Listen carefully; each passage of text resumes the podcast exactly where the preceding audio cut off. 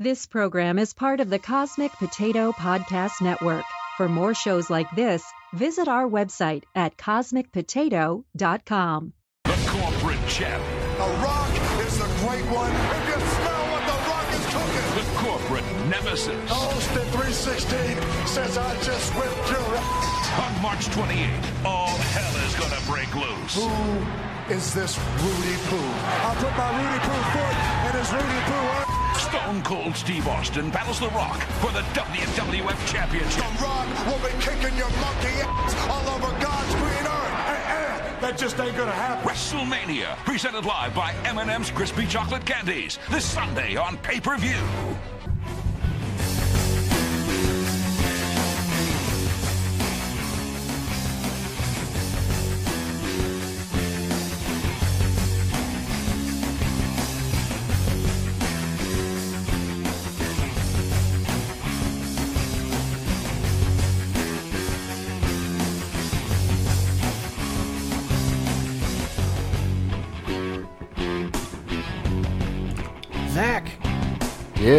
Are you ready for a raging climax? Um, what are we talking about? That's a good question. On this week's episode of Review of Raw, we are talking of WrestleMania 15. Wook. Um, yeah, so WrestleMania 15 from Philadelphia, Pennsylvania. March or March 28th, 99. Yeah. First Union Center. We this WrestleMania is hosted by Michael Cole Yeah. So, and Jerry the King Lawler.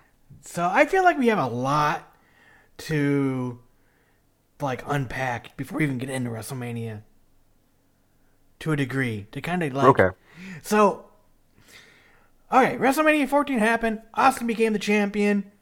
The night after WrestleMania, as stated in the last podcast, uh, Vince McMahon wanted Austin to be the corporate champion, the the new, you know, the face of the WWF. But he swears and he likes to give people the middle finger and he drinks, and that's not becoming of a champion. And Austin would not stun uh, Vince McMahon, and Vince McMahon would have no more of it. He's sick of it. So uh, he would do everything he could in 1998 to get the belt off of Stone Cold Steve Austin. Including recruiting Dude Love. Yes. So first he recruits Mick Foley and says, We need you, Mick. And he gets to be Dude Love, his alter ego that he made in like college or something. And he's a tie dye wearing 70s sexy hip cat. And he dances. And I love the thing he does with his knees. And I can't do it. But we see a shot at one point leading up to Over the Edge 99 or 98 between Austin and uh, Dude Love where they beat up Stone Cold and Vince McMahon and Dude Love dance on the stage with very attractive win- women, one of them legitimate being Mick Foley's wife. Who were dressed up as like 60s like groupies. It was awesome. So Vince McMahon became the special guest referee, and um, Austin wins the match by knocking out uh, Vince McMahon with a steel chair shot and counts the victory. Himself. And, yes, and weird. Great match. Go back and watch the event. Great, great match. Um, we then move on to Vince McMahon forming uh, an alliance with The Undertaker and Kane. And uh, eventually that splits off to Vince McMahon creating what's called the Corporation, which consists of uh, this new guy named Test and Shane McMahon, his younger, his uh, oldest son, is introduced onto TV. His only son. His only son, true, yes, very true. His only son. Um, other people join the corporation, such as the Big Boss Man, who comes out with a great, great new gimmick. Re- uh, instead of wearing, you know, the bright blue uh, police officer prison garb, he now comes out in tactical riot gear. Yeah, he's a flank- basically the Shield's dad. Yeah, he is. That's a great way to put it. He comes out with a nightstick. And meanwhile, The Undertaker forms the Ministry of Darkness, consisting of the Acolytes, which we don't know of right now, become to be Bradshaw and Faarooq. They drop their uh, Western gimmick and come out with no shirts on with symbols painted on their chest and claim there's a higher power and and you know Or as the Undertaker likes to say, Howard Power. power power yes and Edge and Christian uh, and Gangrel, Gangrel. the new brood or the brood uh, join as well so there's this weird it's really weird so coming Well, into let- WrestleMania well, let's let's get into the really weird part about Okay. because they convert people into new gimmicks. oh yes So they took mid, they took uh, Phineas Godwinn, Pig, and they made him drink the Undertaker's blood, and then he became Mideon. The best part is they show in not graphic detail, obviously it's fake, but they show Undertaker with a goblet and a knife and him slitting his wrist and then pouring his juice like blood, because it's awfully quick, into the goblet where Phineas has to drink it. And they also bring back Mabel, and they beat him up, and Oh, he wait, wait, wait. Viscera. Uh, isn't this too where they also kidnap him? And he's like locked in like a sex dungeon for like two weeks, and like, Yes. guys, it's so fucking weird. yes, it is. Yeah, they lock him in a sex dungeon type thing. He's like chained up for like two weeks, leading up to where they convert him.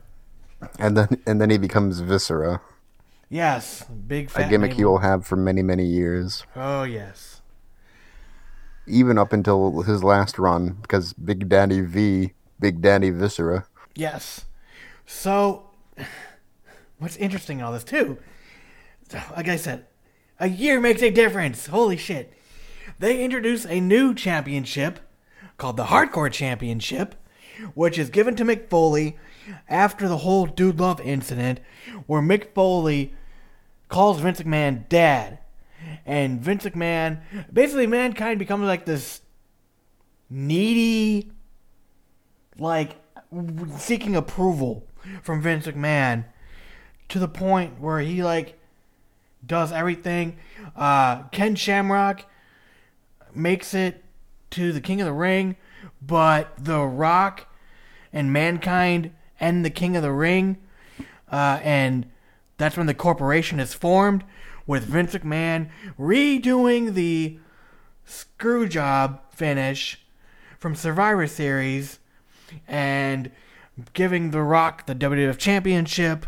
That actually happens at Survivor Series. Oh, is it Survivor Series? Okay, my bad. Yeah. I'm getting something. Yeah, that up. was the Deadly Game tournament. That's right. Mm-hmm.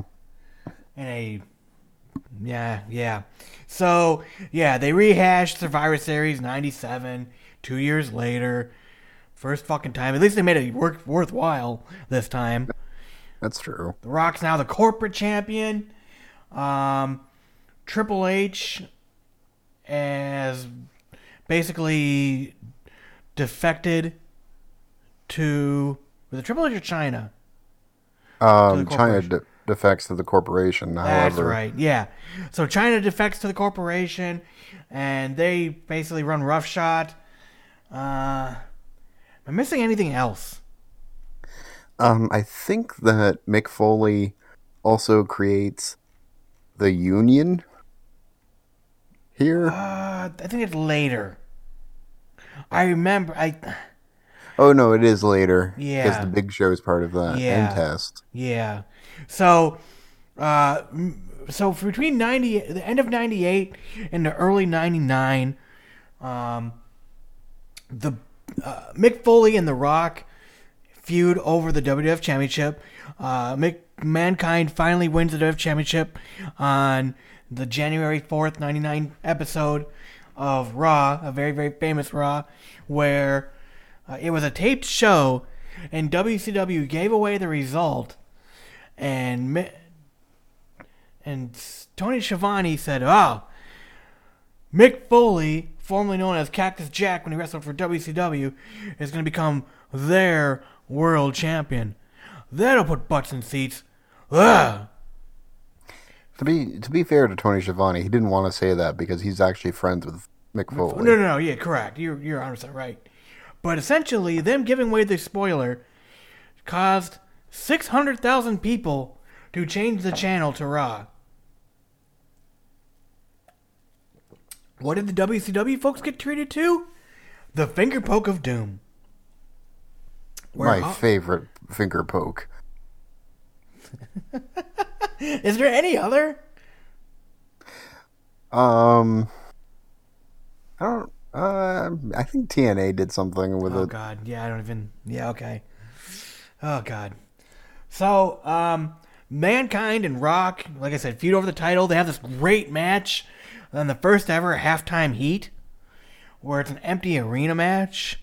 Um, they have an amazing I Quit match at Royal Rumble '99, which is just. If you're not a fan of concussions, holy fuck. Um, uh, if you haven't seen the match, go back and watch it. Be prepared for blood and just absurd, uh, just absurdity. I'll leave it at that. Meanwhile, Mick Foley's Oh. Mick Foley's head was cracked open. yeah, just yeah. Meanwhile, Austin and McMahon are fighting back and forth. Um, at I bel at the breakdown pay per view, man, um, Austin or sorry, uh, Austin loses the title. Um, and at that point, he'd rechristened it the Smoking Skull belt. He had his own custom belt. Vince McMahon took the belt in an awesome scene where he runs away from Austin, yelling, You don't have it anymore! It's mine, Austin! And then he flips him off as he gets into a limo and it drives away. Also, uh, Mr. M- Mr. McMahon has these great uh, stooges in Pat Patterson and uh, Gerald Brisco, or it's uh, it's Jerry Brisco. It's one of the Brisco brothers. Um, and they're just awesome. Yes. I really like always- how the Brisco goes, Mr. McMahon. Yes, sir, Mr. McMahon. I'll get you the coffee, Mr. McMahon. He doesn't say McMahon, it's Mac. Um, Mac McMahon. Um, so the the other big storyline coming into WrestleMania 15, besides the Austin versus um, Rock versus Vince McMahon, is the Undertaker wants control of the WWF. He started his thing called the Ministry of Darkness, like we said, and he's gone to Vince McMahon's house and he's burning his symbol in the yard and he gets a teddy bear and he sets it on fire and Vince McMahon, you know, on TV is this uh, no take no prisoners, f the world kind of like I'll do what I want. I'm I'm Vince McMahon. I'm better than all of you. But when these events occur, he's basically a shell of his former self. He's depressed. He's like crazy, like sad, and for the longest time they're like, "What? What is this? What does this all mean?" And he'd be going. Undertaker would say things like, "She's at home. Don't worry, I'll have her soon enough." They introduce another McMahon, Stephanie, McMahon.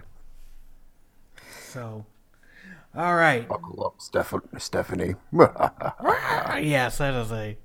That's actually later after WrestleMania. I know, but still, mistaken. that's a Yes. great. That's a great thing. So yes, I think we're finally caught up with all the events that transpired between 98 and 99, the big storylines at least.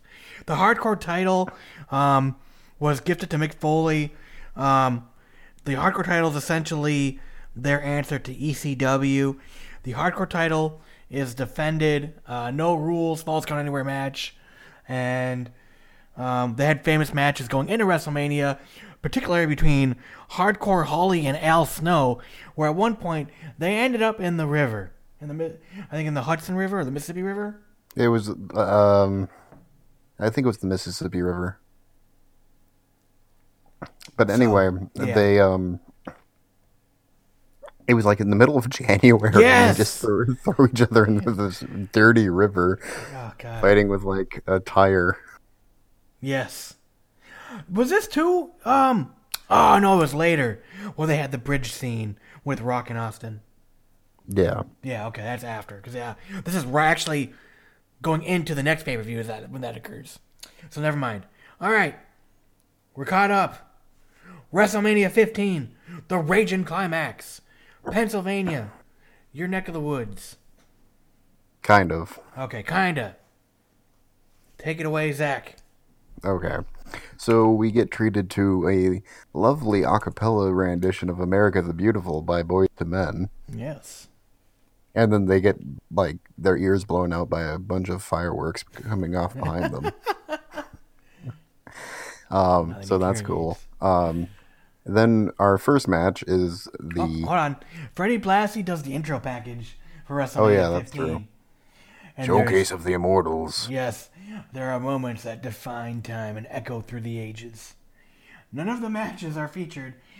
Just a bunch of shots of wrestlers and clips, such as Mankind being thrown off the Hell in a Cell at King of the Ring 98. And Andre the firework- Giant was shown. Yep, getting slammed. So how quickly they've uh how quickly they abandoned the year before where they're like the legacy, oh no one cares about that. To now they're like, yeah, things happened. I don't think it was received super well. No, I don't think so either. But damn, Freddie Blassie. So like you said, Michael Cole and Jim Ross. Uh, sorry, Michael Cole and Jerry Lawler are our announcers. What happened to Jim Ross? Jim Ross had a Bell's palsy attack. Did his mother pass away at this time Yeah. too? Yes, and and then he had a Bell's palsy attack. Hmm. All right. Sorry, continue on. First match. First match is for the WWF Hardcore Championship, and it is Al Snow versus Bob Holly versus Badass with two D's. Hold on. This isn't just Bob Holly. It's no longer bam, ba- no longer bombastic Bob or Oh, Sparky okay. Plugg. It's it's Hardcore Holly. Yes, his most favoritist remembered gimmick. Yeah. Um, versus Badass Billy Gunn with two D's. Yes. Um, okay. So this is a little weird because right bef- leading up to WrestleMania, Thank you. I got the same exact notes. Leading up to WrestleMania, Billy Gunn was going for the Intercontinental Championship and Road Dogg was going for the Hardcore Championship, and then they just sw- swapped places. It's, just- it's, it's ridiculous. Um. So, anyway, um, Hardcore Holly is super jacked in this match. Like he's really hitting the roids. How dare And- you, sir? How dare you? he will tell you himself that he he was a juice monkey. And he says that if anybody denies that they were on the juice, they're lying. I'll I I give him full credit for that. Anyway, um, Al Snow comes out with head, which What is a ridiculous gimmick. Yes. Come on, it was pretty funny though, and he's trying to get a job with the WF, and Head would come out wearing a sombrero, and they'd put the headset on him, and Yeah, I don't know.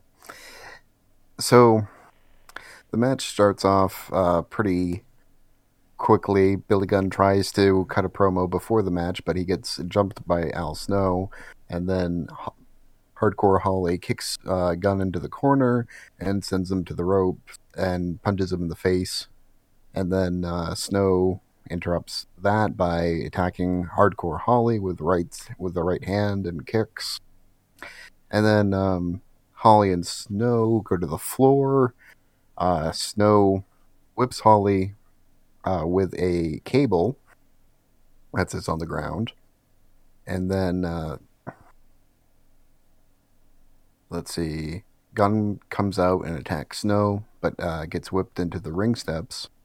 And um, it was actually pretty athletic what he did there because I don't think he actually hit the ring steps, but he hit them with his hands and then jumped over. yeah, he like vaulted over them.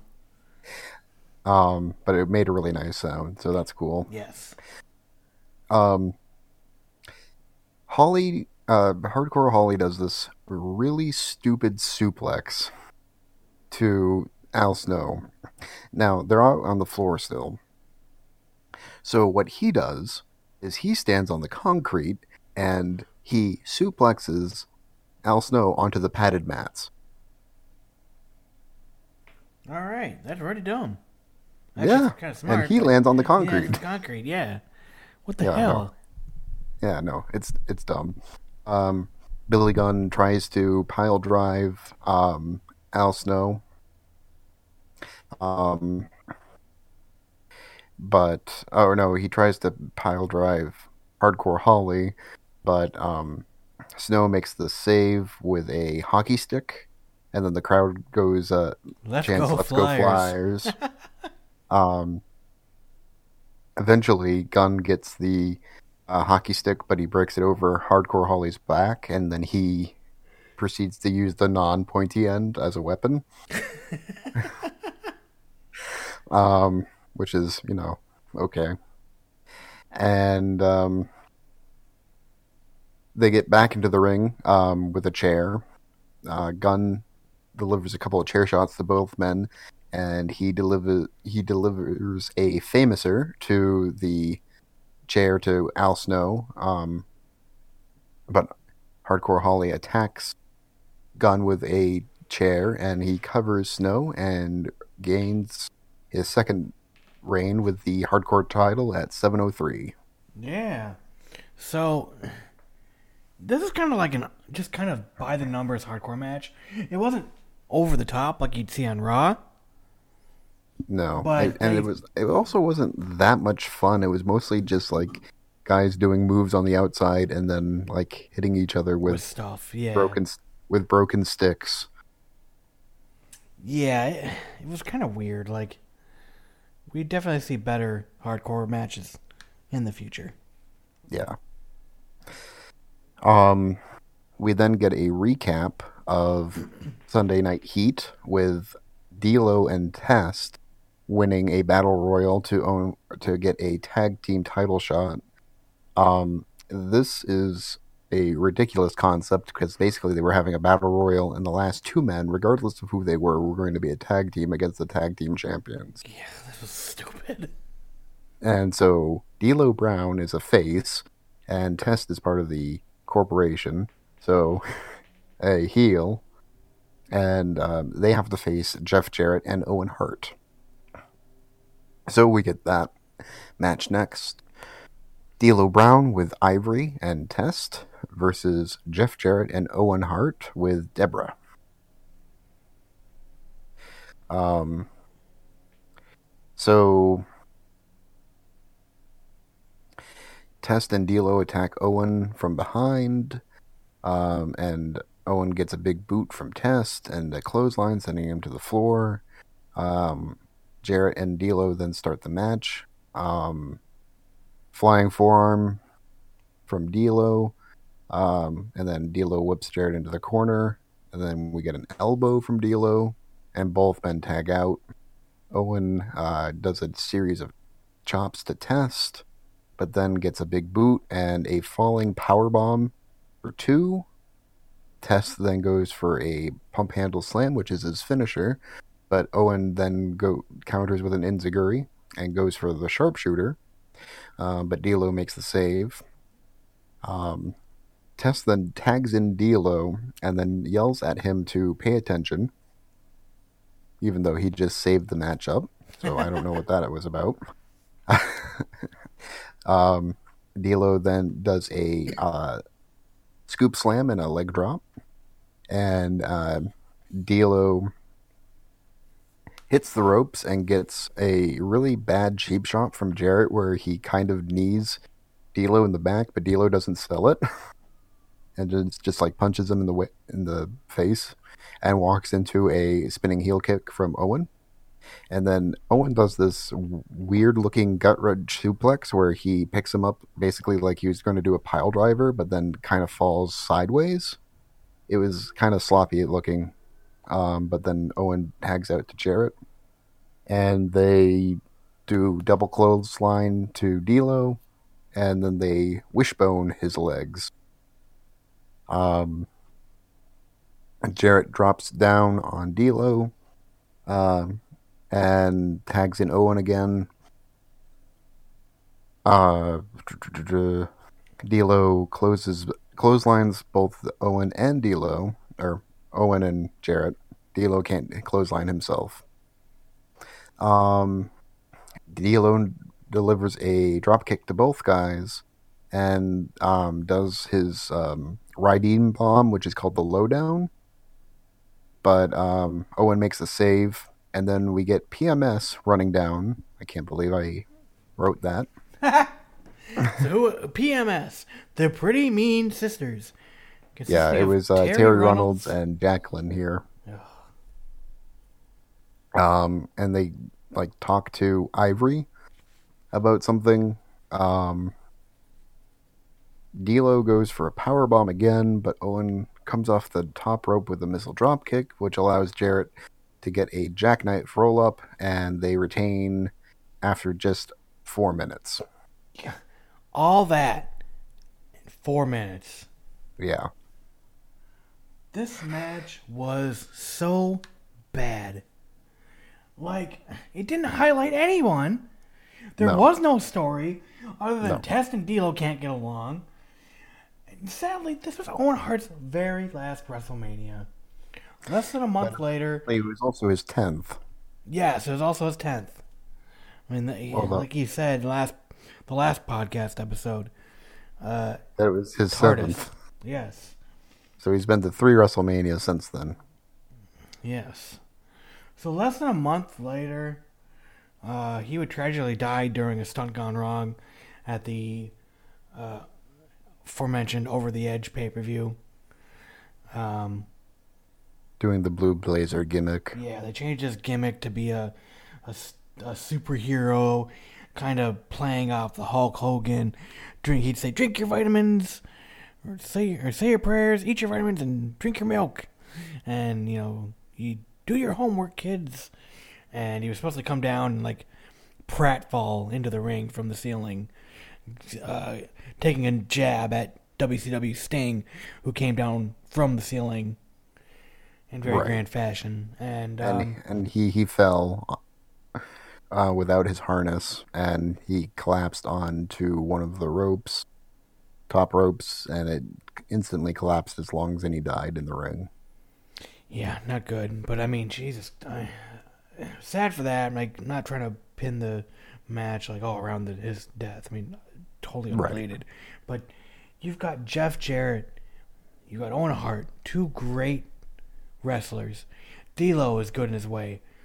Uh, Test, well, Test is Test. Test is never great uh, until like 2003. um, but uh, yeah, I- just felt this match was just so, so dumb. Like this should have just been a. This should have just stayed on Heat. Yeah, definitely. Like we saw last year, that how many teams did they freaking have? And now you don't even have any established tag teams to freaking go against your tag champions. So you have to have a, a freaking battle royal. Give me a break. Well, they could have done the Outlaws, but the Outlaws were doing single titles things. Yeah, they were busy being single stars. dumb. All right, we get a hype package for the Brawl for All match. Dude, the Brawl Basically. for All had the greatest fucking entrance theme ever. It's true. I did. Um, basically, it was these people who were training Bart Gunn, who is the winner of the Brawl for All. Should we go over what the Brawl for All was? Yes, I think we should go over it. All right. So basically, um, the Brawl for All was this uh, dumb idea that they had where they were taking these undercard wrestlers and having them do real shoot matches, uh, boxing matches, like proto mixed martial art stuff. Um, and You, you need the appropriate music while you discuss this. Continue. Okay. Uh, they were having these. Uh, turn that off. Oh, come on, it's so good. It's distracting me You don't have it keeps cut because it keeps cutting in and out on my end. um, they were having these uh, proto UFC matches, but they didn't have like any big stars. the The main reason that we've been told this ex- this existed was they were bringing in Doctor Death, Steve Williams, and he was supposed to win the Brawl for All and feud with Steve Austin over the WWF title. Some people say that's not actually the case. I whatever. I heard a story where Bradshaw claimed that he could fight and beat people, and the WWF went with it, made this brawl for all, and basically anyone who signed up for it got like a little extra money for the night's work. That's the other story. They did get extra money for fighting, but people kept getting hurt. Yeah, they basically During this? decimated their entire mid card. Yeah. during the summer of 90, uh, 98. And uh, so I went back and watched pretty much all of the summer of 98 Raws. And no one liked this Brawl for All. It was novel at first, but by like week three, the crowd turns on it and they're chanting, We want wrestling, we want wrestling through the entire thing. And they would have Yeah. like two to three matches per per raw in the beginning, and then by the end, they're just like, "Fuck it." There's not even a graphic. This is the fucking finals, and Bart Gunn wins. Well, Bart Gunn was kind of a surprise because um, he kept knocking people out with his left. Nobody really expected that. Hey, even knock out Marc Mero, a legitimate Golden Gloves champion, Yeah. three-time Golden Gloves champion, per the WWF Attitude commercial. Well, yes. Um. So after Bart Gunn wins, he's off television for the rest of the year. Yeah, that's much. what I, yeah. I said he won the brawl for all and then disappeared. And then um, they set up this match against Butterbean. Butterbean is um, a super heavyweight boxer for the uh, IBF, which is one of the many boxing organizations. And um, but supposedly the WWF really thought Bart Gunn was going to win Oh God. because because uh, Butterbean is this this big fat guy. I always think of him from the, the Mike Tyson's Punch Out. The big fat guy with the same kind of American. Uh, you know, you punch him when his when his drawers fall down, and you can punch him. I always think of that guy when I think of Butterbean. So let's get into the match. Um, Bart Gunn walks out, and then Butterbean walks out. Um, they are going to have one minute rounds. Three one minute rounds, ten points. f- Uh, for, a knockdown. five Uh, points ta- for a takedown. if you take your if you take your opponent down like with like a double leg or whatever, and most punches landed uh, also gets five points. yes, The there's a uh, guy named Vinny Pazienza who is a former boxer as a guest referee. no one cared. yeah, no, nobody cared. So, um, Bart Gunn gets um, like like gets knocked silly right away, and then he gets knocked out within thirty six seconds. And uh, that's the last time, pretty much, that we ever see Bart Gunn in the WWF. Yep. He he gets attacked by Doctor Death one more time on television, and then he gets released. But the thing is, is that that's not the end of his career. He goes to Japan, Really? yeah, and he joins All Japan, and he like wins the tag team titles there, which is you know good on him. But then he decides, you know what, I was really good in the Brawl for All, and then he becomes a mixed martial artist. Did he join Pride or something? Uh, he joined something in Japan. I don't think it was Pride. Pancrase. It wasn't Pancrase either. Pancrase was pretty much done by Oh, okay. '99. Um, Became an MMA fighter. How'd he do? not well. He lost both. he lost both of his matches, Oh, poor Bart Gunn. and then he slowly just fizzled out. I Wonder what he does today. I don't know. I hope it's something good. Um, Me too.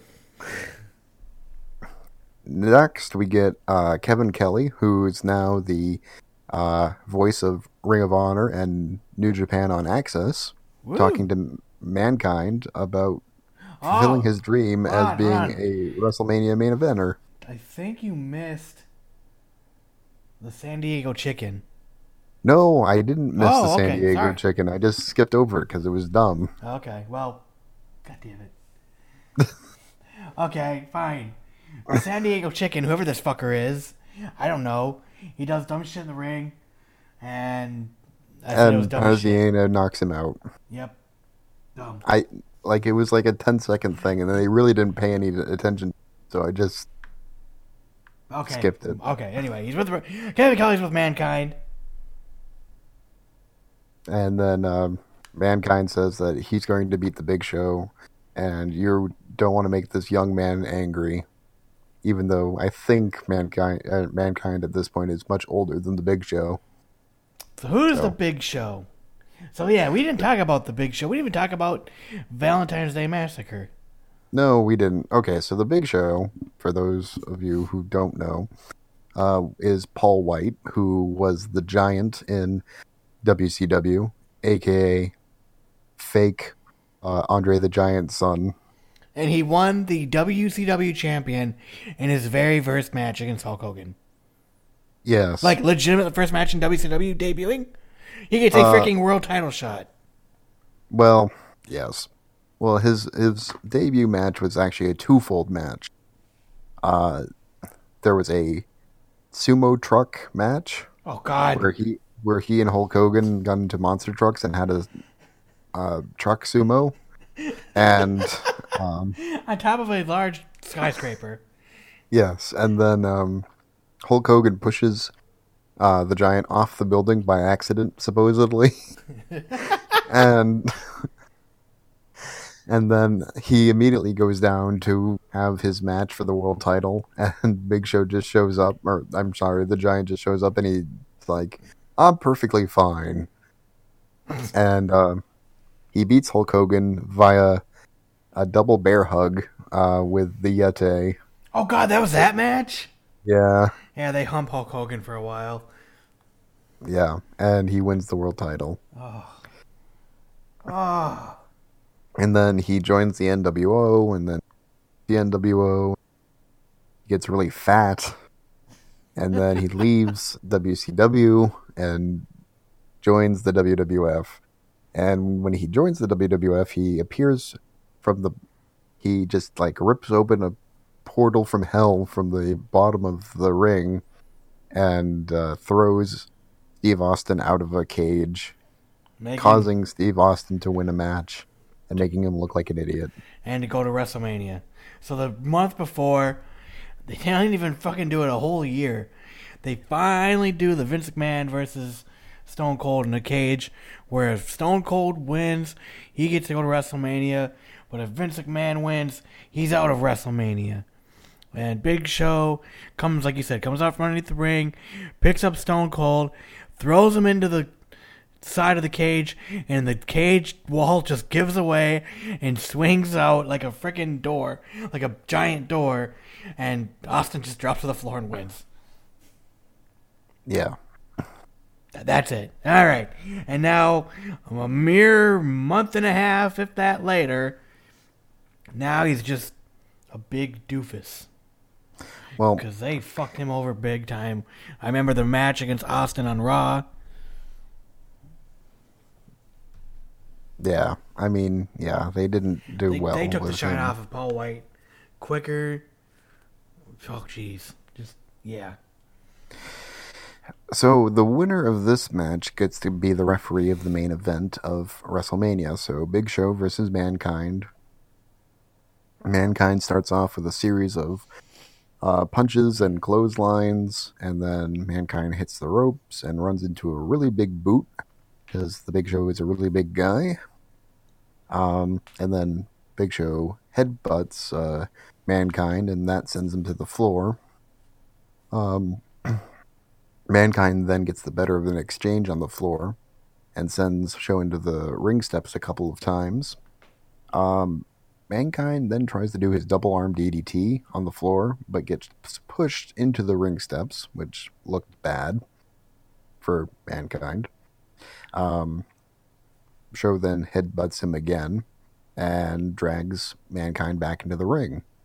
Um, Big Show then does that thing in the corner where he goes and then like hits Mankind in the chest really hard. Oh, he goes shh. We didn't say shh yet, but yeah, he did the big hand slap. Yeah. And then um, hits him with an elbow that causes Mankind to fall um, to the floor. Um, he then does a side Russian leg sweep, which Michael Cole calls "What a maneuver." You know, I guess it's pretty impressive considering that uh, you know the Big Show is seven feet tall and he's doing a leg sweep. I don't know. I don't think he should be doing things like that. um, Mankind then pulls out Mr. Socko and delivers the mandible claw to Big Show, um, but Big Show breaks free, and then Mankind immediately puts the claw back on. And he breaks free, and he puts the claw immediately back on again.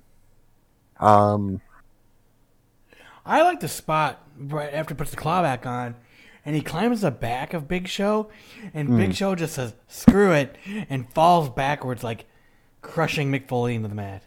yeah, I was just about to get into Oh, that. sorry, take your thunder. That's okay. So he does that, and um, Show then goes outside and grabs two steel chairs. He um, cracks one of the chairs over Foley's back, and then he sets them up, and he delivers a choke slam to Mankind through the chairs, and that, not the chair shot initially, but throwing Mick Foley through the two chairs gets him a DQ at uh, 651 and then Vince comes out and calls him a big idiot. And Show starts to do a choke slam, but thinks better of it. And then Vince continues to call him an idiot, and so Show knocks him out. Yeah, he goes. I, I love. It, he goes, Paul, what are you doing? I don't give a damn about mankind. Well, Louis, Right. what have you done? You're no longer the special guest referee. it was awesome. Right, it was. And then um, Don't make any more mistakes, Paul. Right. um, Pat Patterson and Gerald Brisco come out, and you hear Gerald Brisco go, "Mr. McMahon, what should we do?" And Vince goes, "I want him arrested. Get him the police." Yes, Mr. McMahon. we'll do that right away. So uh, Yes, this this match was awful. yes, which is a shame because clearly this match existed only so Paul White could get heat by choke slamming Vince McMahon. and then he didn't even do that correctly. Yeah, and I'm like, we'll get to the main event, but man, this match was just shit. And after McMahon, after Mick Foley had like the great matches with The Rock, and uh, just, just you know, doing good matches, and then this, uh, this match was just. It's like Big Show was too big for Mankind to be able to do anything, so Mankind was pretty much just like a sack of potatoes were just either thrown around to lead up Pretty to much.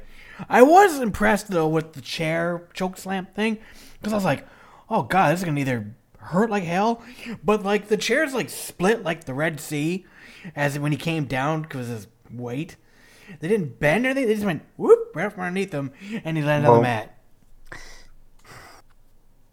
I think that was actually a mistake because I don't think the Big Show actually set the chairs up correctly. Well, he faced them. He put them facing each other, so the center of the chairs, you know, were touching. Uh, so like, no, they were sli- no, they were actually slightly apart. That's why they split like oh, that. Just put them together. Okay, that's what I was gonna say. Was Yeah. how else could you have done it? But no, you, I think you're right.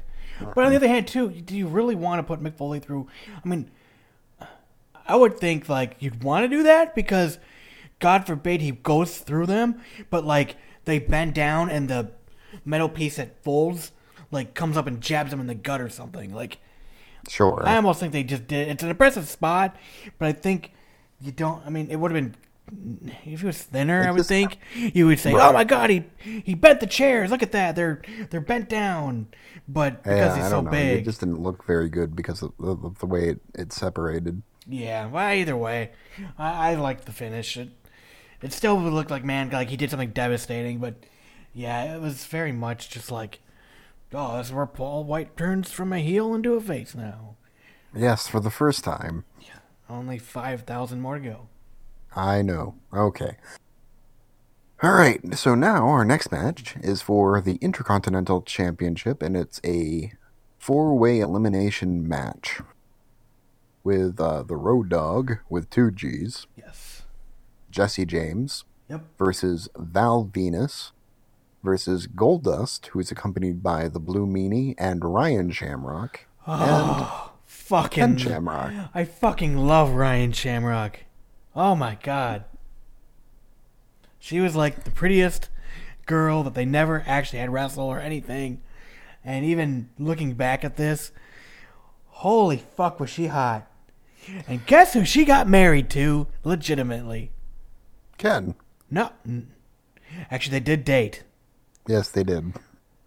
She That got married to fact. Edge Oh yeah. in 2000 And then they got divorced like three years later. because of Lita. No, Well, wasn't because of that? no. Oh, well, either way, Ryan Shamrock was fucking hot, and I fucking love her. Anyway, sorry. Uh, so essentially, Ryan Shamrock debuted with Val Venis in a porno. Oh yeah, Val Venis is new. He's a porn star.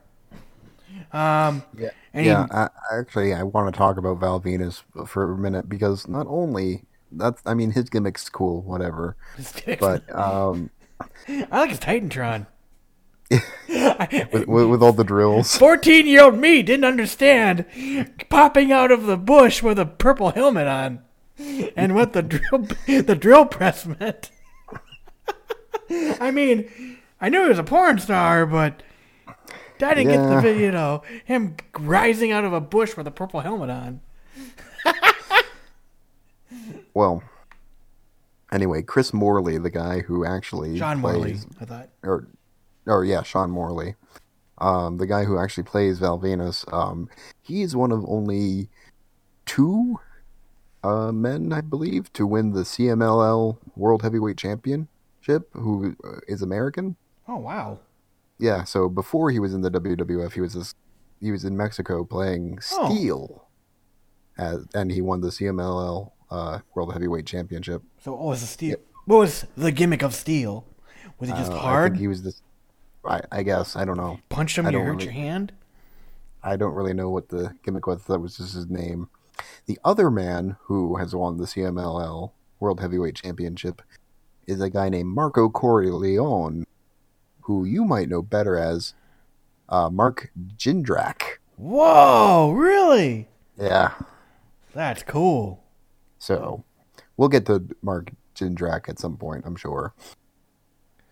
So Val Venis, I liked his uh, music, his saxophone song, and I never Yes. understood what the money shot was. I just knew it was a splash. And he always comes out and goes, "Hello, ladies," and then he makes And entendre yes. jokes. And then yes, and He stole the gimmick from from Joel Gertner. Damn it! I guess um I I don't know. Joel Gertner is just so filthy. That is very true. He is the PG version of Joel Gertner. He's also not as nearly as ugly or as fat as Joel Gertner. That that's true. That is the gimmick. That he is hideous and not pleasant, but yet he claims to get all the ladies. And yeah. Anyway, yeah, no, he's just so Joel Gertner yeah, is so, so gross. the the storyline is essentially Ken Shamrock and Val Venis fought because Val Venis had a porn made with Ryan Shamrock, and then for some reason, Ryan Shamrock joined up with Goldust, and the Blue Meanie was just there just just because. And Goldust is now not no, now not the earliest form of Goldust. Now he's just Goldust, and Road just there because he's a champion. Yes, and also Ryan Shamrock, we should say, is um, Kayfabe, uh, Ken Shamrock's little sister. Yes. Oh, sorry. Yeah, I thought I thought the Shamrock uh, name would have implied, but yeah, yeah, yeah, correct. Well, I mean, You should make it clear. she she could be married to Ken. You know what? Oh, that is true. I'm sorry. Yeah, you're right. I didn't even think of that. Okay. All right, so It's not the first time Val Venis has slept with someone's wife. that's true. And then later on, he would go on to feud with Kaientai. Oh, yes. Oh, Mrs. Yamaguchi-san. You were so hot. Damn it, Val Venis! You lucky motherfucker! All right. This match is going to be a little bit of a mess, so I'm just going to do some highlights here. Um, first things first, um, we get double elbows from James and Shamrock that send Venis to the floor, and then uh, Shamrock throws uh, Goldust into the corner, and then he Irish whips James into the corner, and this is going to be a tag out elimination thing. So only two people in the ring at the same time. So, um, let's see. Goldust does a spine buster and a flying clothesline to Shamrock, and then Venis tags in and does a spine buster of his own to Goldust. Uh, Goldust hits the ropes and delivers a clothesline for two, and um, Goldust sticks Val on the top rope and goes for a superplex, which is blocked. And then Val does this uh, pretty cool diving bulldog for two, and then does a fisherman suplex for two. Um, Val and Goldust collide in the corner, and Val comes down with a headbutt to the groin of Goldust. Um, Shamrock delivers a DDT to Goldust, and Road Dogg de- delivers one to Val. And then there's a standing 10 count for that, which is cool. Uh, James comes in and delivers a pair of chops to Val Venis. Irish Whip reverses, sending James into the corner. Eventually, um, Val and Shamrock are the two legal men, and they get sent outside and they get counted out. And um, Ken Shamrock starts going Super Saiyan and yelling because he doesn't like that. And so then it's Goldust and uh, the Road Dogg.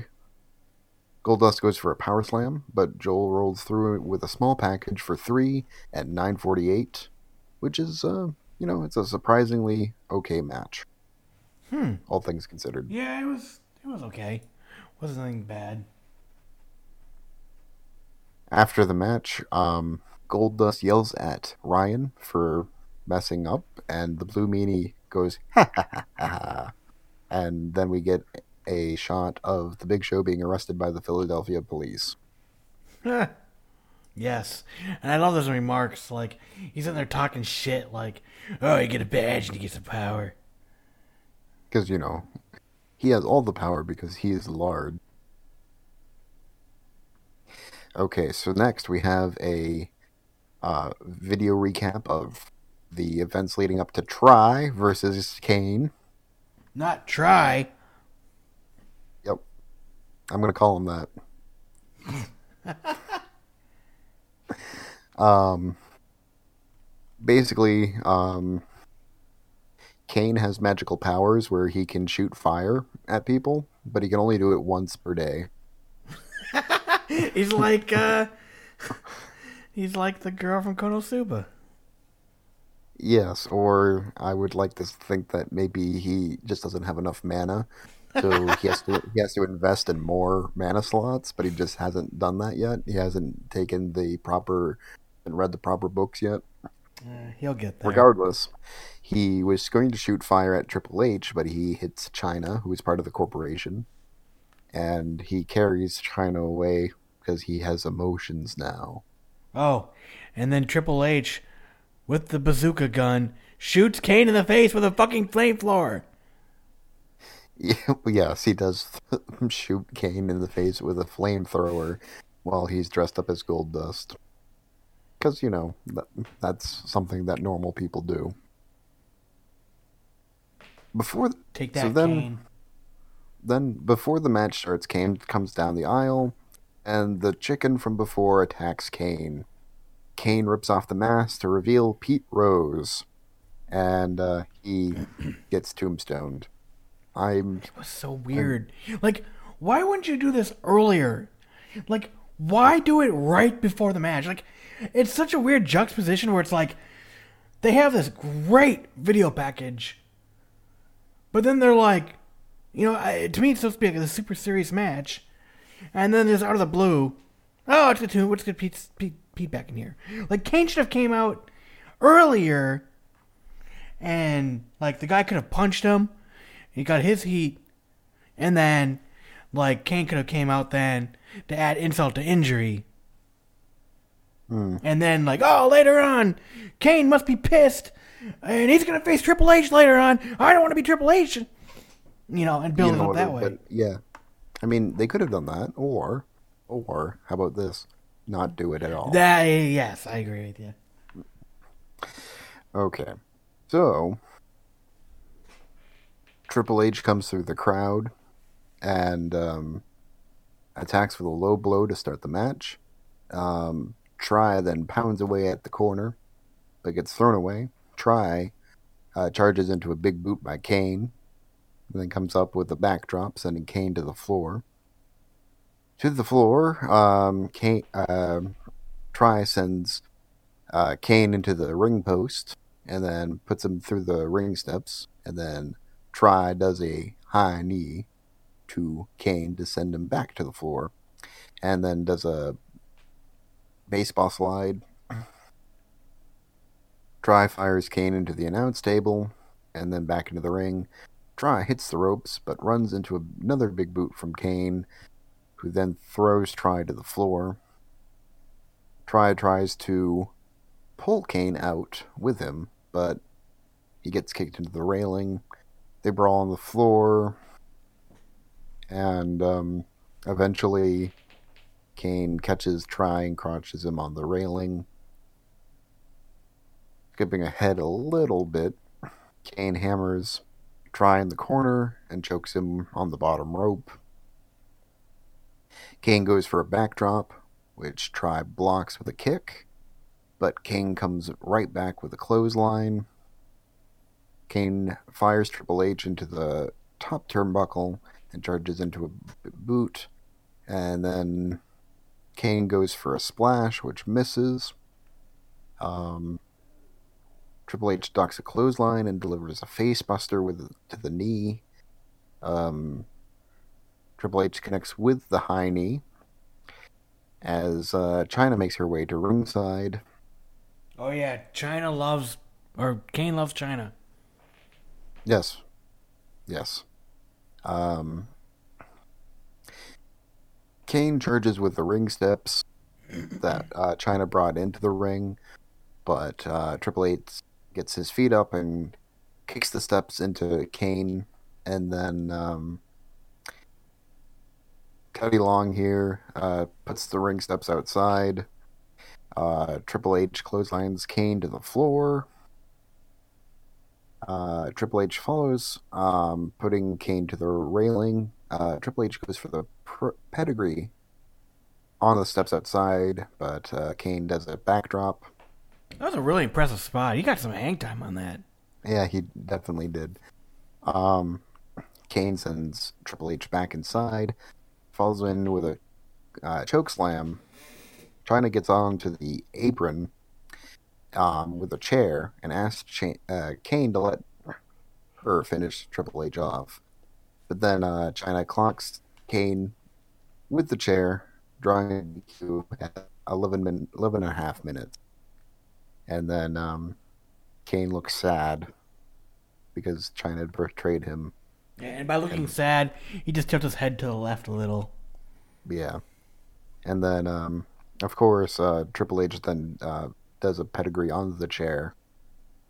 And um, Triple H tries to do the uh, Savage Liz lift up spot. Can't lift it, Chyna. It, it, it, doesn't look as good. no, Um, it was bad. So our winner is Kane via disqualification.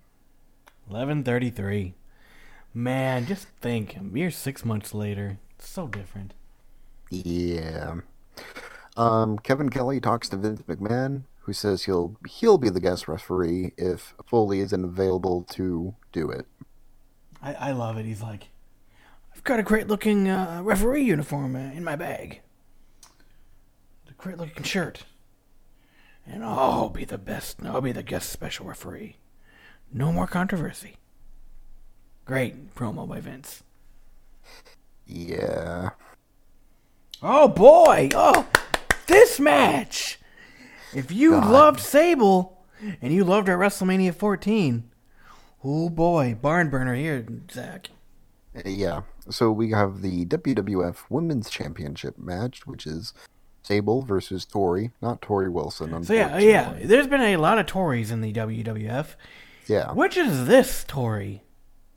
This is Stalker Tori, uh, Sable Stalker Tori. Sounds kind of kind of familiar, as we'll see in a couple of uh, couple episodes. Hmm. Just uh, leave that hint out there. She's very ninja-esque. Because she came out as a ninja. Wait, no. Yeah, she did. And another Yes. WrestleMania, I think. Oh, yes. Yes, yes, yes. We will see how ninja esque she is. Okay. So, um, Sable is heel here, even though uh, everybody loves her. And, um, she has just recently done Playboy for the first time, which is, you know, whatever. Yep. Um, Silicone so City. she comes out with the title and does a uh, lewd dance. Are you ready for the grind? Yeah, no. And King was like, yeah, oh yeah, oh my god, oh, my, oh Michael, my heart. And then she's like, Yeah. all the boys came to see me, and all the girls wanna be me. Oh yeah, woo, yeah. Sorry, that's my best king. I hate her. Oh god, this aged horribly. She is a charisma vacuum. um, so Tori comes out and she's dressed as Tigress from the DC universe. Is that what that was? I thought I believe I read a see-through leopard print. Um, I mean that's probably what it's supposed to be, but that's what I was thinking of. I, I, I wouldn't disagree. No one could figure it out. Even Michael Cole and King were like, "Hey, Michael, what's you wearing?" I don't know, King. Yeah, the best I could figure is that she was trying to be a Wonder Woman. so Yeah, that ain't happening. Um, so the match starts, but Sable won't let Tori get into the ring and keeps getting uh, kick, kicking her to the floor. Finally, uh, Tori gets inside, and Sable delivers a series of boots, which look awful. Um, Tori then pulls Sable out and rams her face into the apron, and everybody's like, "Oh no!" She gets a bloody nose. Dun dun Um, dun. Sable uh, reverses an Irish whip, sending Tori to the railing, and then Sable gets onto the apron and dives off with crossbody, and Michael Cole sells it like she just did a uh, double 450 splash. Yeah, oh yeah. Freaking power bomb. Freaking Michael Cole's like, "Oh my god! Oh, she hit the Sable bomb! Oh my god, King! She's Um, amazing!" It's awful. Fuck you, Michael Cole. So they get back into the ring and they try to do some chain wrestling, which includes a uh, sunset flip and then a jackknife cover, and then Tori has to try to bridge out of the jackknife cover Oh. and falls. Terrible. and uh, then she gets a backslide, um, which only gets a two. Um, Tori comes off the ropes and goes for a cross body, which misses Sable, but takes out the referee. Um, and then Tori um, gets set up for a table bomb Uh, I don't know what happened here. Something happened where Tori flipped out and just landed on her landed butt. on her butt. Yeah. Um, and then Nicole Bass, who was formerly in ECW as part of Justin Credible's entourage, and also on the Howard Stern show, comes and she's just this really big, roided out woman. Okay, so no, Nicole Bass uh, makes her in-ring debut, she, formerly of ECW, where she was part of Justin Credible's entourage, now and also on the um, Howard Stern show. Um, she is just this really big, roided out woman. She's like way bigger than Chyna. Oh yeah. Um, Huge. Gives Tori a press slam, um, which looks awful, and then Sable does a Sable bomb, and everything finishes at uh, 425. We're, I got 506. Huh. But yeah, it was. Oh, for Bad. that is bad. For as much time as I got, regardless, it felt like a million years. And then uh, Sable does her lewd dance again. Yes. Ugh. Um, then we get we cut to Kevin Kelly talking to DX, which is newly reunited with all of the members, Oh, I wrote this down verbatim. with Triple H saying that they are a family and they are stronger than ever. And then X Pac says something, but you can't really. Oh no, no, him. yeah, I'll tell you what. So, X uh, Triple H goes, X Pac, Shane McMahon, he's gonna be handing your shiny corporate ass. And X Pac says very quietly, Shane, get ready for some pain. I had to rewind it. Though. I'm like, the fuck did he say? He's like, I Shane, get ready for some pain. yeah, I couldn't Like, hear. way him to hype all. up your match, buddy. What'd you do? Blow out your vocal cords like screaming at like the party the night before? I, I don't know. He, to be honest, he kind of looked high. Probably was. Uh, still drunk or something. Yeah. So we have it's the European title match. Um, Shane McMahon with Test, who is our champion, versus X Pac. Um, I gotta say, Pat Tess Patterson. played a much better role as the like enforcer, you know, than his tag team. mm, definitely. Um, Pat Patterson and Gerald Brisco attempt to jump X Pac from behind, but X Pac just moves and like kicks them. Yeah, it was great. They just like come out of nowhere, start beating him, and he's just like, "The fuck," and like spin kicks them both. And he's like, "Well, that's done," and just keep Yeah, walking. this is this is kind of the start of when X Pac was starting to become unbeatable. Oh man. for a while, which lends ends up backfiring on him. Anyway, um, X Pac then chases Shane around the ring and back into the ring, and finally connects with a spinning heel kick. Uh, X Pac sets up for a Bronco Buster, but uh, Test pulls Shane out of the ring. So X Pac stops the Bronco Buster from happening by putting his feet on the bottom rope, which was actually a pretty cool little bit of athleticism from him. So I hate you? the- Oh, sorry. I hate I hate the Bronco Buster for one thing. Oh I god, think it's an awful terrible move, but and it's also the move that X Pac is X Pac is now famous for because he ripped his anus open with it. Yes. So, did you hear what Michael Cole said about what this match is? Michael Uh, Cole goes, "This match, King, this match is about X Pac's way of life versus Shane McMahon's way of life, and that X Pac was a product of the streets, and Shane McMahon had a silver spoon in his mouth." And King says that Shane came from the mean streets of Greenwich. Since when is X? And I wrote, "Since when is X Pac from the streets?" Just for this feud. I was like, what the fuck? And yes, we had the Yeah, Street no, I liked I liked what King said. Also, he said where the you know the fire department is so exclusive Yes! they won't make house calls. they don't make house calls. Yes. oh, fucking great. Um. Okay. So Shane tries to take a walk, but X Pac drunk jumps him from behind and throws him back in the ring. Uh, Test attacks on the floor uh, and crotches X on the post as Shane distracts the ref. Um, I don't know why they even bother distracting the ref because later on they're going to be using weapons. Uh, back inside, um, Shane does a uh, double axe handle and a series of knee in the corner. Um, and then Shane does a body slam and sets up for his version of the corporate elbow, which misses. Um, Test distracts the referee, which allows him to hit a low blow, and uh, Shane gets Shane gets Test's belt and whips X Pac with it over and over again. Oh God, Um, Michael Cole had an even more egregious line. He goes, "At times, Shane McMahon looks like a veteran in the ring." Mm. Sorry, continue.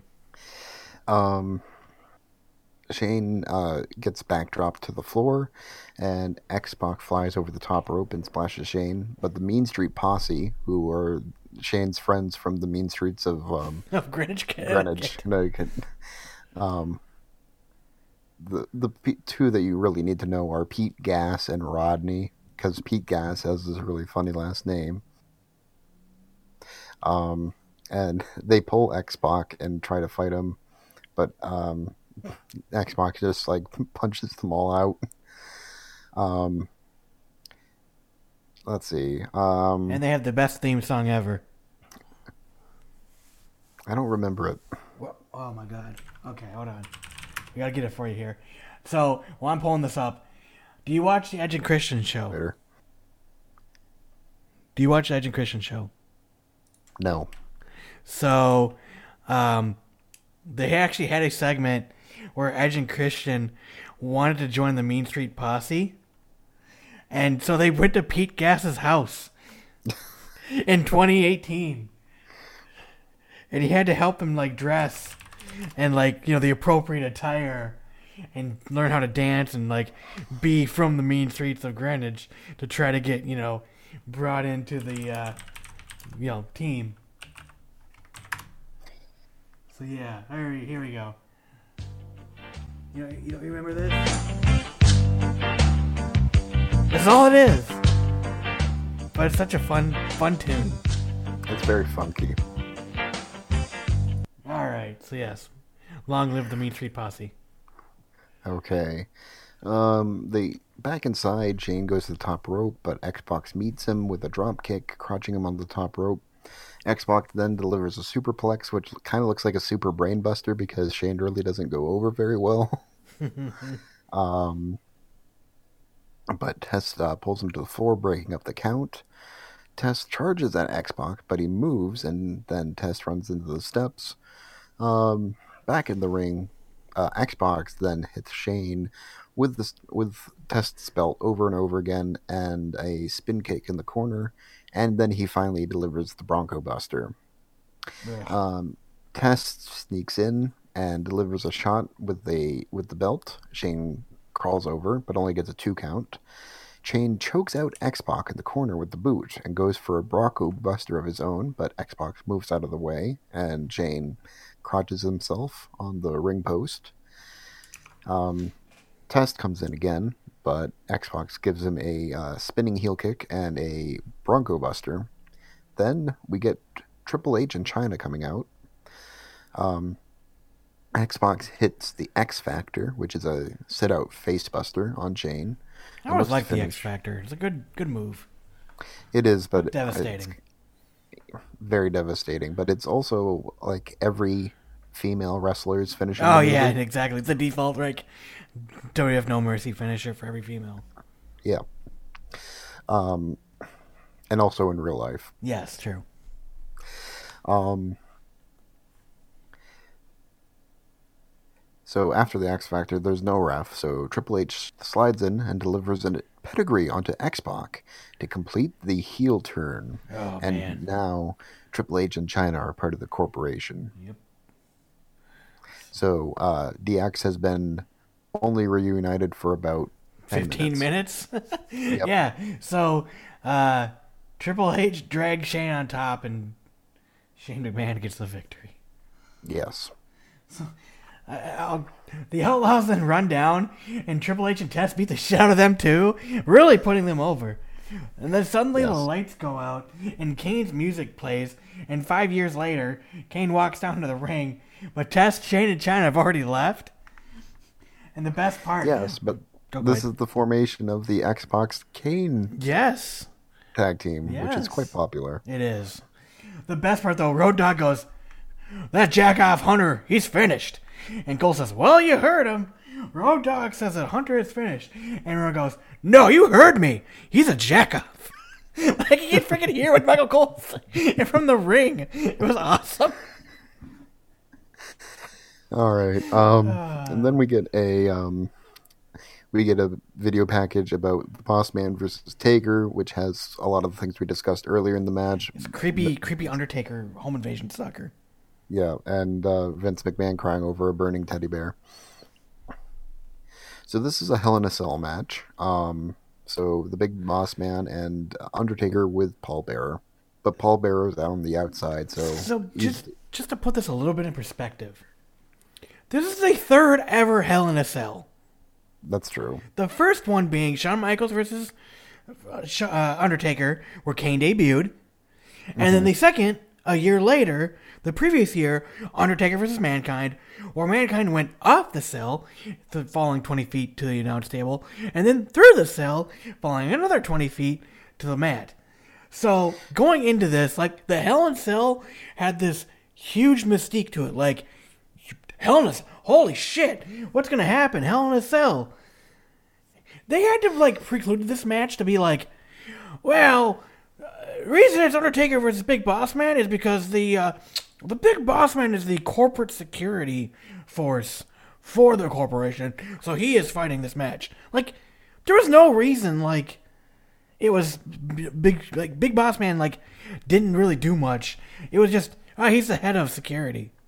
Well, I mean, they had to. It had to be Ministry versus Corporation. Oh no no no! to- I, I get that, but it's like they didn't even like try to like. right. I mean, it was yeah. But anyway, everybody was expecting something big to happen here because of the the two previous matches. Oh. Yes. So let's see how this one goes. Yeah, let's see. Okay, so Bossman takes control early by hammering away at Taker in the corner with a series of right hands. Uh, Taker comes back with a choke and then puts Bossman in the corner with a series of fists. Oh, they looked awesome. He was Yeah. going off. I really like when Undertaker does his like punches because he always goes "Oh, da, da, da, da, da, da, da," like he's like a JoJo's Like character. Um, Irish whip from Taker sends Bossman into the corner, but Bossman comes out with an elbow. Uh, Taker comes back with a clothesline, getting a two. Bossman goes uh, for a ride with an Irish whip, um, but stops at stops a Taker backdrop attempt with a swinging neck breaker, which is, gets a two count. Taker sits up, so Bossman kicks him in the face. um, but uh, this time, uh, Taker grabs the foot and basically punches Bossman to the floor. Um, Taker goes out after him and rams Bossman into the cell, and then Bossman reverses an Irish whip and sends Taker into the cell. Bossman then gets a pair of handcuffs and uses them to cuff Taker to the cell. Oh, this was great. Paul Bear is on the outside. He's like, "Hey, he's got, he's got. It's not fair. He's got handcuffs, and that's not fair at all." right, and then and then Bossman like gets his nightstick and starts. That's just the conveniently of- in the corner, Yeah, I know. like he just up, starts propped up in the the- turnbuckle. beating the hell out of um, Taker. Um, but um, as Taker falls, um, the cuffs break. Oh my Um, god, so- I had to pause it. I was laughing so hard. It was just like one shot, Undertaker falls, poof, gone. Fucking Yep. the, the, the, the, the, the handcuff is just hanging there. And I'm just like, oh no. Because here I thought like Undertaker have to like sell it, like still. Maybe he tried to sell it like he's still on the. Like, oh, I can't get off. But I laughed so hard because like it was just like nothing. Like they couldn't get like a better pair of, for the chain links or something. No, It reminded me of the ones that- that you get as a kid that you can buy, uh, and yeah. Well, I mean, if they were too good, then Taker probably couldn't break them. Oh no! Well, I don't know if he was supposed to. I mean, obviously he was, but I don't think he was supposed to do it. that. wasn't very. uh Yeah, I, I laughed so hard. Um, Taker uh, then chokes um, Boss Man um, into the cell, and then uh, Taker goes under the ring and grabs a chair, and then hammers uh, Boss Man in the back with it. Oh, so glad there was no fucking no headshots. Yeah. well, uh, Taker then um, fires uh, Boss Man face first into the cell and delivers a headbutt. And they go um, back inside, and Bossman's all busted open. Yeah, both men are bleeding at this point. Yep. Um, Taker does a flying clothesline, which gets two, and then Taker goes for old school, but uh, Bossman kicks Taker in the leg, which allows him to crotch himself on the top rope and fall to the floor. Um, Taker goes for a tombstone, but uh, Bossman slides down Taker's back. Taker ducks a clothesline out of the corner and goes for a tombstone again. This time it connects, and Taker picks up the victory at 9:47. Um, Yeah, the crowd did not like this. Like the no, longer was it went not a good on, match.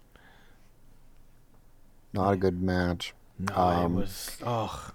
After Like- the match, after the match, let's get to this. Okay. After the match, um, the craziness continues. The Brood are on top of the, on top of the um, cell, and they drop a noose into the cell. They propelled down from the ceiling, just like Owen Hart. Mm-hmm. And um, Taker puts the noose around Undertaker, or Undertaker puts the noose under the big boss man's neck, and Paul Bear hits a button that raises the cell. And he laughs my. Man- yeah. Yes, and then the and so they hang they hang the boss man from the cell, and he's just and he and supposedly he's dead now. Yeah, he's, he's hanging there motionless. The lights go out. thing. Here's the thing. Doesn't he show up the next night on Raw like nothing ever happened? Pretty much. So this is completely pointless. They were just doing it to shock people. Yeah, it definitely. You needed something because this seems to be the only thing um, people remember from the match. Because I was reading a little bit about what people thought of this match, and people were like, "Oh, this is so cool! Oh, I remember that." And I was like, "Oh, the match was awful," but everyone seems to remember. This is like the thing that people remember from the match, and I was actually kind of shocked. I was actually expecting for them to cut it just because it's really tasteless. Yes, it is. But no, doesn't nope, they did not do that. Um, there were highlights from the WrestleMania Rage Party. Oh God, this aired on the USA Network the night before, and pretty much everyone was just blitzed. You had Shane Yeah. McMahon. Hey, what's everybody to the party. You had uh, the always popular Big Pun and the Voodoo Poppin' Cherry Daddies, or sorry, the Cherry Poppin' Daddies, which I just now realized what the fuck that means. Jesus Christ. And then you Well- had Isaac Hayes, who Yeah. was legitimately pissed about this because he wanted to sing Isaac Hayes songs. And the WWF was like, no. South Park is like popular. You're singing uh, Chef Salty Chocolate Balls. And he had to sing that. We then also had um, Austin and Rock both cut promos on each other. The Undertaker cut a promo on Boss Man, and Mankind told dad jokes. He said his leg didn't work so well, Zach. Limping ain't easy. I wonder why his uh, leg doesn't work. Yeah, I so well. wonder what could have been all those uh, Hell in a Cell matches and No. uh, other matches. It could have been the fact that he uh, has multiple concussions and probably brain damage, even though he's still fairly smart. He is very smart. Um. So yeah. So that was the rage party. Um. I wonder if you want. I, I wonder if it's on YouTube or something. 'cause, yeah, I don't ever remember seeing it. I didn't even know the thing existed at the time. But it was sponsored by Chef Boyardee. From what I read, like people were angry. All they got fed was like Chef Boyardee for like four hours. Like it was a big shoot and all this, and like everyone who was there got like fed free Chef Boyardee. Sounds gross. And Chef, the following Monday, uh, or no, the following month or so, was the debut of the Rock's Chef Boyardee commercial. Mm. Anyway, moving on. What'd you think of the Rage Party? Uh, Looked awful. yeah. All right, sorry. Moving on for real this time. Okay. Um, Michael Cole then goes to the back and we're and is never seen again on WWE programming because he's replaced by Jim Ross. Yes. At least that, that at least that's what I, I hoped would have happened. But mostly, uh, Michael Cole was replaced by Jim Ross, and then he was still Back on Raw still- the next night. yeah.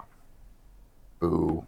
Anyway, it's the uh, WWF Championship match: The Rock versus Stone Cold Steve Austin.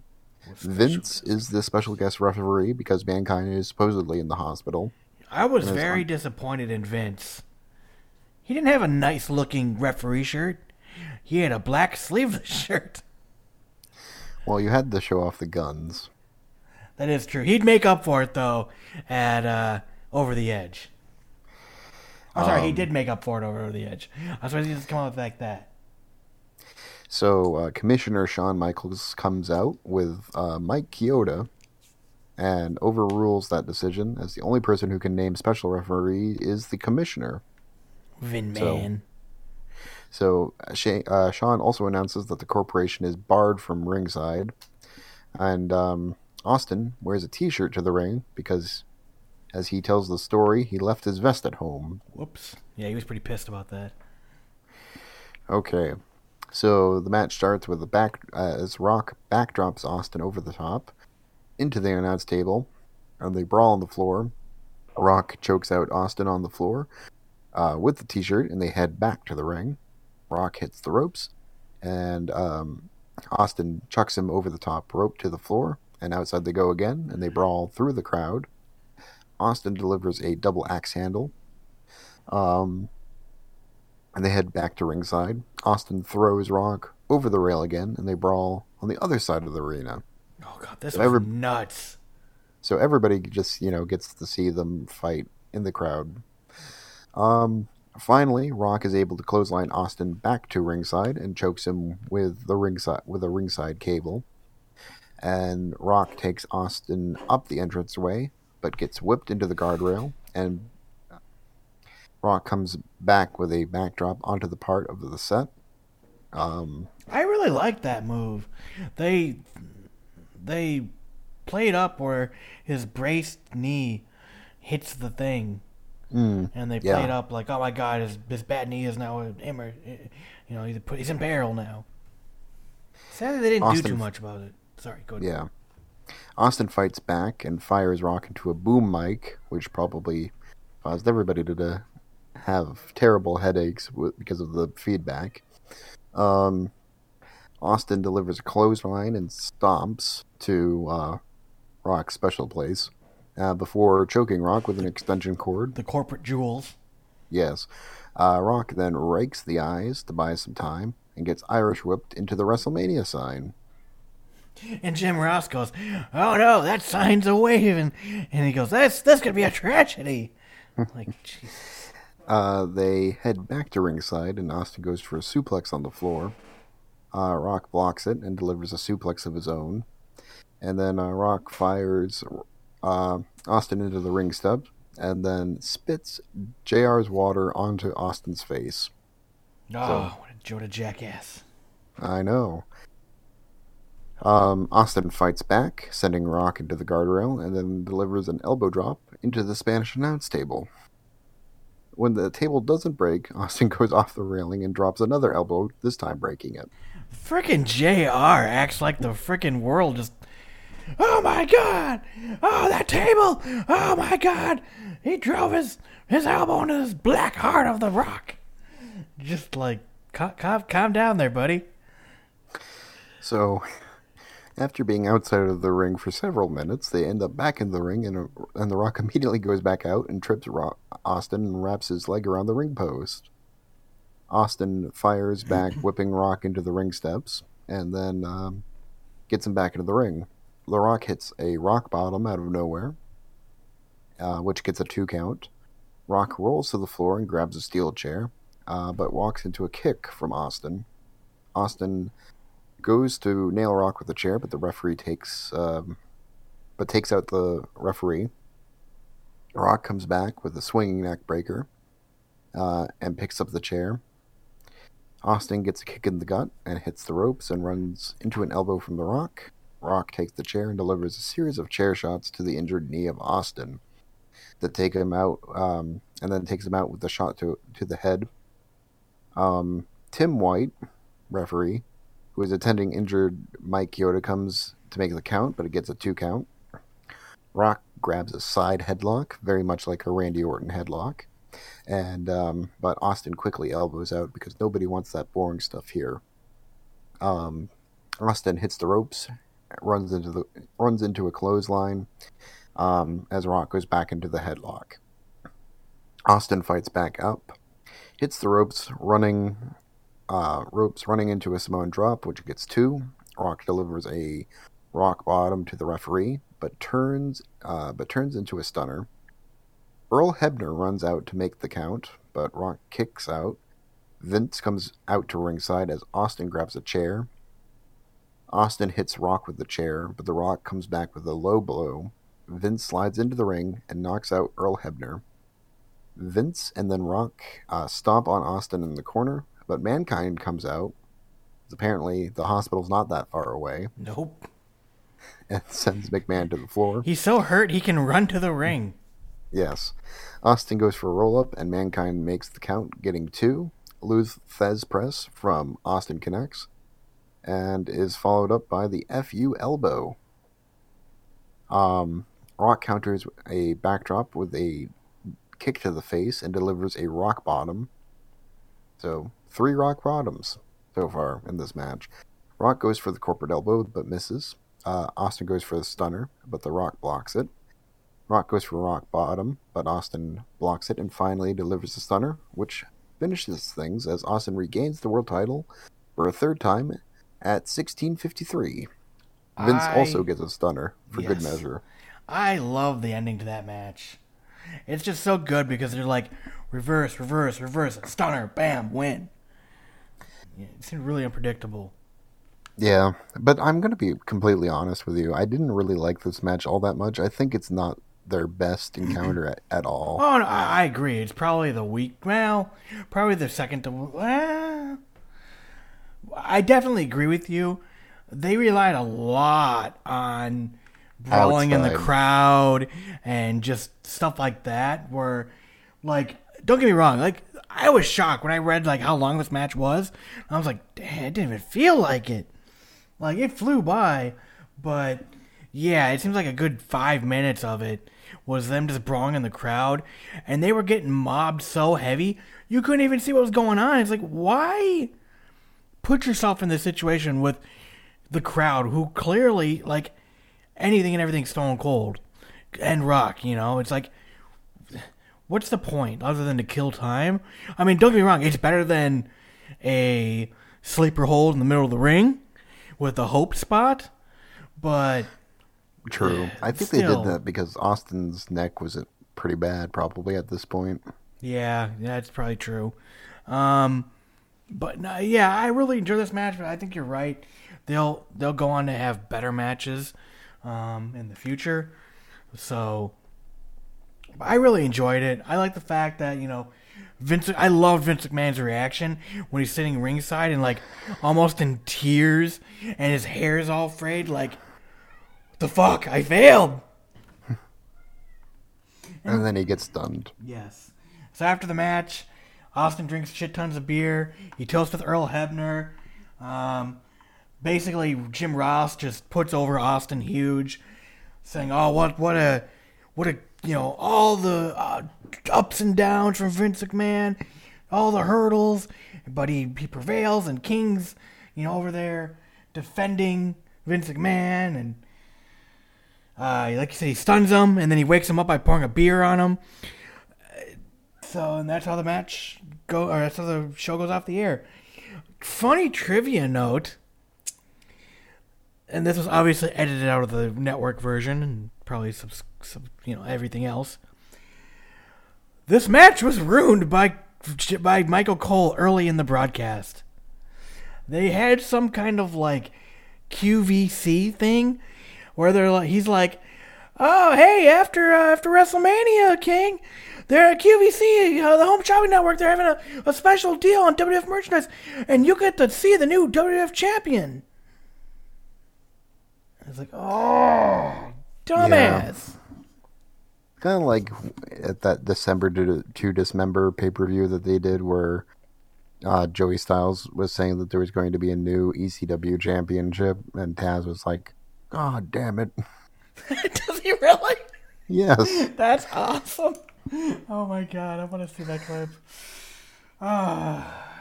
So right. what did the Wrestling Observer, uh, Dave Meltzer, have to say about this mat, this Hardcore card? title, 1.25 stars. The tag team match with Jeff Jarrett and D'Lo and Test, 1.25 stars. Super freaking generous in my opinion. Um, Bart Gunn versus uh, Butterbean, not even rated because it wasn't a wrestling match. Mankind versus Paul White, 0.75 stars. Three quarters of a star. Wow. Yeah. Sorry, the source I got this from actually put numbers instead of the stars. Uh, Ken Shamrock, the Intercontinental Championship match. How do you think that did? Because he's gonna like that match. Hmm. One and a half stars. Okay. Triple H versus Kane, 1.25 stars. All right. Sable versus Torrie, what do you think? Minus five stars. Minus two stars. God. Uh, Shane McMahon versus X Pac got a decent 2.75. Hmm. The Undertaker versus Big Boss Man. Dud. Yeesh. I was bummed because, like, man, Mankind and Undertaker both get shit ratings. Finally, Stone Cold versus uh, uh, Rock. Uh, 3.5 stars. Hmm. Yeah. So, as I've started doing, because now the Raws are actually decent and uh, actually have meaning after the show, whereas in the early days of Raw, Raw was just another show the day after WrestleMania. Um, do you want to know what happened on Raw the next night? Yeah. All right. So, man, this Raw kicked off pretty much the entire 1999 to 2000. I was shocked at how much this kicked off. So, the next night on Raw, Austin comes out immediately. They um they play the segment that's really popular where, you know, Oz, uh, Vince McMahon you know, I got the title, you don't, I own it, blah blah blah blah. You know, and all the events leading up to that, and then ending with him winning at WrestleMania 15. Austin comes out and he demands his custom smoking skull belt that was stolen from him. And Austin says he's got two hours to comply, or he's gonna get Vince McMahon's gonna get his ass beat. And Vince McMahon, I love this. He goes, "You're not getting your belt back." It's true. Your belt's hanging on my mantle, and every day when I walk past it, I like, I laugh, and it reminds me I own a piece of Stone Cold Steve Austin. Freaking awesome line. So, uh, did you know who wrote this contract? I will never know. Vince McMahon also goes, you can't touch a hair on me. The contract states that you have to be provoked, physically provoked, to to lay a hand on me. And he goes, ah, play the footage. The night before, Vince McMahon beating the shit out of uh, out of him with Rock, And he goes, That's provocation enough. The contract says I have 24 hours that I can beat you up. Who would sign this contract? Ah. The Undertaker then comes out during a Sable segment and he wants to see what she's got and she grinds. And he just chokes her and he demands that Vince McMahon comes out into the ring. Meanwhile, Stephanie McMahon is, cor- is kidnapped by the corporate mi- or by the ministry.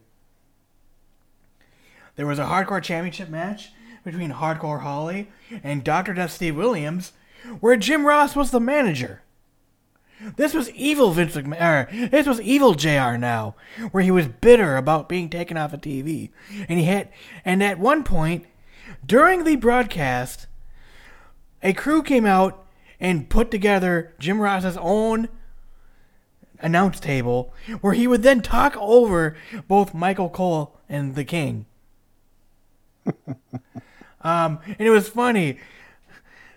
This was Jim Ross. Uh, apparently, uh, Bart got or not Bart Gunn, sorry, Doctor Death gets screwed in the match, and he goes, "That that's not right. That, that's my boy. That's my boy, Doctor Death. He got screwed." I'm like, okay, okay, Jim. This was not a good time, and ugh, terrible. Vince McMahon gets the Smoking Skull belt, and he tells Shane that he's in charge. He's distraught. He doesn't care anymore. He's like, I don't care about The Rock. I just want Stephanie. So Shane McMahon is ordered to go back out and give Austin the belt. But what does he do? Austin comes out, and The Rock comes out with the championship belt. And he smashes him over the head with it and stands tall, and it leads up to the next pay per view of Backlash 99 of Austin versus The Rock 2, which in many people's eyes was the better match than even WrestleMania 15, which led to an infamous scene where they met on a bridge and they fought on a bridge and uh, Steve Austin is push uh, basically punched off the bridge into the river below, like legitimately a legit bridge, way up in the air. Awesome, man. Take the belt the hell with you and throws it off. It would later be recreated with Kurt Angle and Stone Cold. Um, yeah, I couldn't believe how much things. Like you've got the ministry, you've got the higher power storyline that obviously comes out of The that. power power. The Hour Power. Oh, son of a bitch. Um, you've got the Austin versus Rock. Um, I mean, yeah, all kinds of stuff going into 1999 and or going into 2000. So No Rikishi. no, right? Wait. Yeah, there's no Rikishi yet because they do have that Armageddon Hell in a Cell, isn't that? Or is that 2000? Yeah, that was 2000. So that's the next year. Sorry, I'm getting my. Or is it? The six way Hell in a Cell match where Rikishi Oh. took that huge. That that's um that's a while because that's Biker Taker. Okay. Um. So yeah, like I was just surprised at how much kicked off. I mean, we then had the Black Wedding and the the match between uh, Austin and and um, Shane and Vince over control of the WWF, where uh, awesome skits. Austin becomes this, the the the owner of the WWF, and he has meetings, drinking beer, and like my favorite scene, he goes, "Ah, there's Shane McMahon's salary. Scratch that out. That's not the beer budget." I freaking love. They had drinking contests to see which executives would keep their job. It was freaking awesome. My favorite scene of all time, though, is the girl at the front desk who answers the phone, and she goes, "Hello, World Wrestling Federation.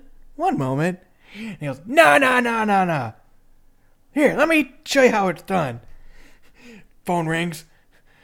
World Wrestling Federation. Who the hell is this? no, that guy's a jackass. Click. and then the girl goes, World Wrestling Federation, who the hell is this? oh, good shit. I actually almost went to that Survivor Series 99. We were actually in the Carolinas. We'd gone to Universal Studios in Florida. We'd driven from Minnesota all the way down by car. We stopped in South Carolina, went to Myrtle Beach, and uh, the event wasn't taking that far away. It was in North Carolina, up in I think Raleigh or something or Durham. And I we almost had tickets. That was also the same year we almost went on the infamous WCW Bruce Cruise. It was that or go to Florida. You, you, you went. You did the better thing. Yeah, but I was a huge. I was still. To tell you the truth, I was a WCW fan before WWF. I didn't get into WWF until I was in middle school and everyone was watching it. So, and oh, yes, the embarrassing story from last episode. I forget what it was. It was some lunch thing where we got to go up on stage. And I'd made a Mr. Socko. And I did a Mick Foley impression.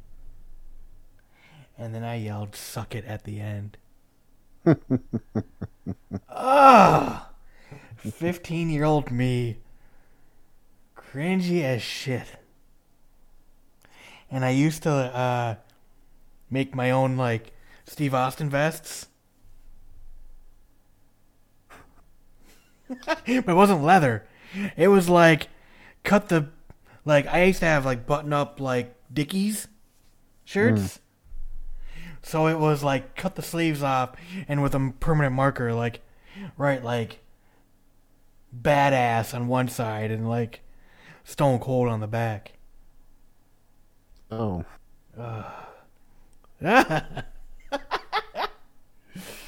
oh, what you do in middle school? Good times. All right, let's end it here. Favorite match of the night? um, I don't know. Probably Rock Austin. Yeah, I'd say that. This match was. I was shocked at how boring this overall WrestleMania was. There wasn't really any standout matches. Things just kind of seemed to be there for that. And I think Austin versus Rock is kind of the default answer. All right. Anything else you want to discuss before we head off? I don't think so. All right. Well, until next time, thanks for listening, everybody. Take care. Bye bye.